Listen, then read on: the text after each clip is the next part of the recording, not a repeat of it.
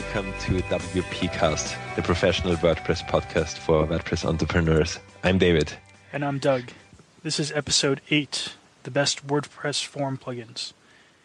So let's move on to the changelog. What have you been up to, Doug? I have posted a job posting on my site. You can find it at podwp.com slash apprentice, and we'll link up to that in the show notes.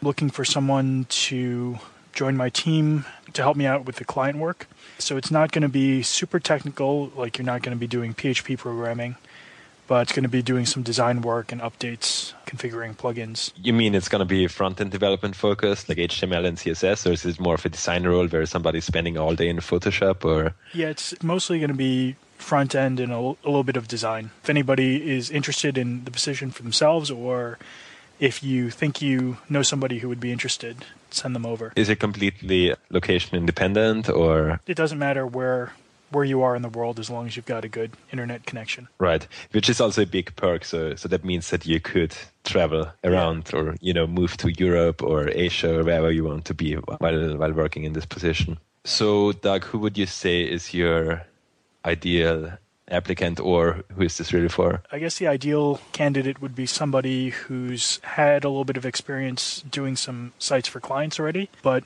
wants to travel. And especially if, if somebody's going to be in uh, Chiang Mai, Thailand, by any chance, then I'm going to be there later in the year. And, you know, that's by no means a requirement to be there, but it would be a nice bonus if somebody uh, would be able to work with me in person. Yeah you know, a couple of years ago, I would have loved to apply for something like that. The whole travel aspect of it is would be really attractive to me. Yeah, you know, the way I wrote the description and what I'm offering is basically what would have been really appealing for me a few years ago. Nice. So that's the motivation behind it. And basically, I, you know, I've gotten a pretty stable amount of incoming work and I want to be able to handle more and be able to respond to my customers faster. Nice. So that, You're basically starting to scale.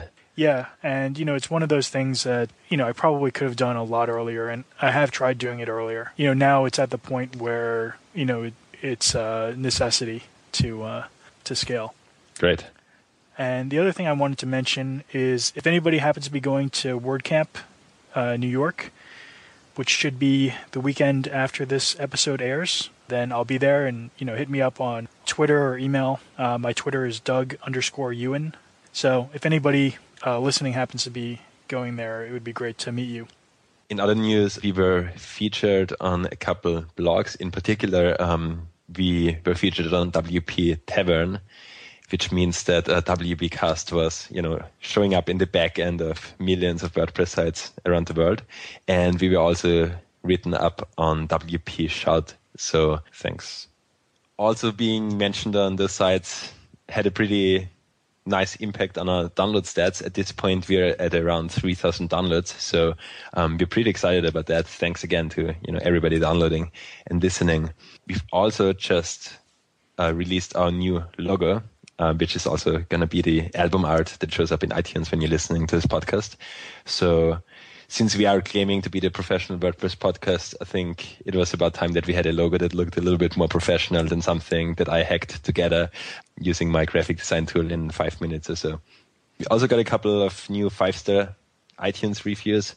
We got the reviews from Ollie, T. Grief, Ruiz, Third Eye Photos, and JRock App. Thanks so much, guys. So we also got a voicemail question on our website. Hi, guys. My name is Travis, and I'm interested in finding out what you think about the reporting options with WooCommerce.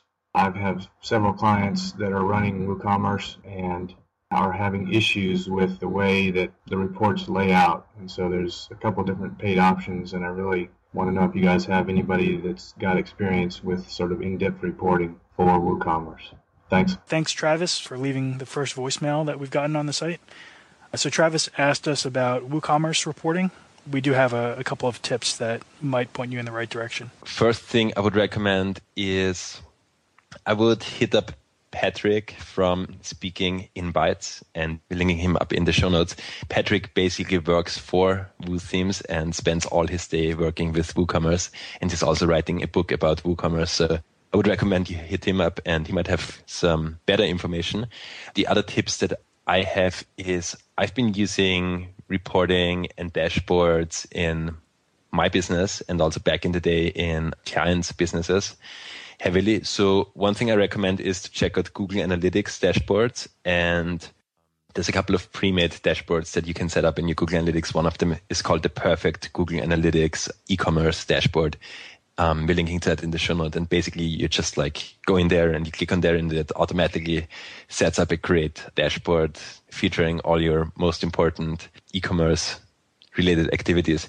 The other thing is that I've just published a blog post on the FatCat Apps blog about dashboards and why you should build a business dashboard using Google Spreadsheets. Um, that's not completely e-commerce focused, but it's more about building a kind of 40,000 foot viewpoint of everything that's happening in your business and building a dashboard in Google Spreadsheets using various APIs. So check that out as well. Hope that helps. All right, so let's get into the core of this week's episode. Pretty much every website is going to need a form. And you don't want to just put your email address on there. You want to have something that's professional. So, we're going to discuss the best solutions in our experience for uh, setting up a WordPress plugin for forms on your website.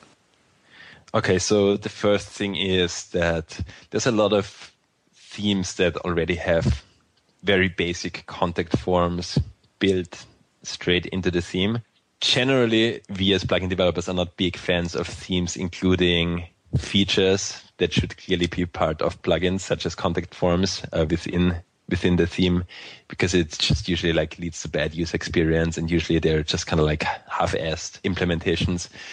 That being said, though, if you need a very very basic and you just want a contact form that and you don't care about being able to customize any fields, then some of the themes, such as Woo themes, might have some you know built-in form that's that's okay.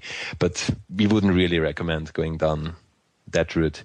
Um, next thing on our list is Contact Form 7. Doug, what's your experience with Contact Form 7? So this seems to be the form that uh, most people start out with when learning WordPress and setting up new sites and without a lot of experience.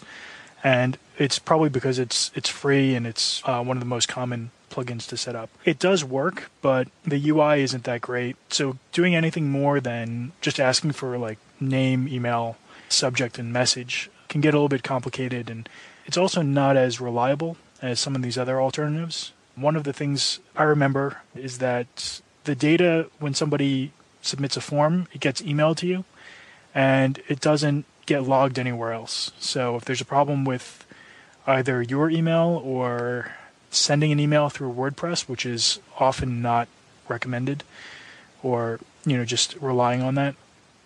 Uh, so if there's a problem with that, then you could lose that form submission altogether. Yeah. So I think this plugin is it's just really really popular and it has like something crazy like 8 million downloads or something like that. It's probably one of the most downloaded WordPress plugins out there. And I think that's why it remains uh, being so popular because it's like everybody uses it and it's like ranking really well in the plugin directory. And the user interface is, as you said, it's kind of bad. It's a little bit confusing. You kind of need to write some text that uh, automatically is, you know, translated to a form. So it, it's just like a, the thing with it is there's better free alternatives. So at this point, it's not necessarily a bad plugin, but there's just better free alternatives. And I just don't really see any reason um, why you would want to use this plugin. Do you, do you agree, Doug? Yeah, I absolutely agree. One of the ones that we're going to talk about first is Ninja Forms, which, David, I think you have a fair amount of experience with that one. Yeah, so uh, quick disclaimer um, we are currently developing a paid add on for Ninja Forms that integrates a Ninja Forms with Zapier. So, you know, take everything that I say with a grain of salt. But yeah, I've installed Ninja Forms on a couple of sites and I'm a big fan of it. It's completely free it's been getting a lot of downloads on WordPress as well, uh, .org as well. So it's only been around for a couple of years, but it's it's getting a lot of traction and it seems to be growing exponentially. And I think one of the reasons that is that it has a really nice user interface, unlike Contact Form 7. It's also really developer friendly. So they have like tons of, you know, hooks where you can extend the plugin easily to make it do whatever you want it to do. The plugin is truly open source, so I think there's a lot of development going on and there's like probably 20 developers also contributing to it. So it, it's really a true open source project and they are positioning themselves as the contact form plugin of the WordPress community. So another great thing about Ninja Forms is that there's a lot of these paid extensions, so you can do almost anything. And there's a lot of different things that you can configure Ninja Forms to do. Yeah, so that's how the pricing model works. They've got the free plugin. It's completely free and you can customize it to your liking. But in order to save, you know, development time, there's a bunch of integrations that you can just um, buy and they're pretty reasonably priced, you know, like 30 $40 uh, based on whatever you wanted to do. So the next thing on our list is Gravity Forms, which is a pure paid product. Doug, you're a big fan and use of Gravity Forms, right? Yeah, so I've been using Gravity Forms for a while, and I haven't used Ninja Forms, so I, I can't do a clear comparison. But um, from what I can tell, they seem like pretty similar solutions. You know, they're just uh, the way things are organized, and the pricing is a little bit different depending on what, what it is that you need. So Gravity Forms is a premium plugin where you basically you pay based on the number of sites that you need to use it on and which of the extensions that you need. So there's some different pricing tiers.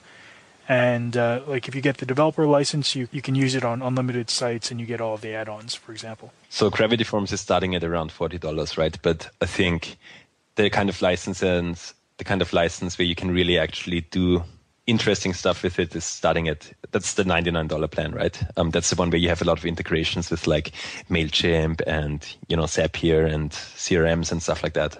Yeah and then there's the uh, developer license which is the one that i use where it's unlimited and i think that starts at around $200 so with these licenses you you get upgrades and support for the first year and then you renew 50% of the original price it's probably safe to say that Gravity Forms is probably the biggest premium WordPress plugin out there, right? Like they've been around for years and they're probably the biggest WordPress premium plugin out there. Probably. Pr- probably. I mean, I'm not sure about the revenue numbers, but when you think of WordPress premium plugins, like the first thing that comes to mind is Gravity Forms.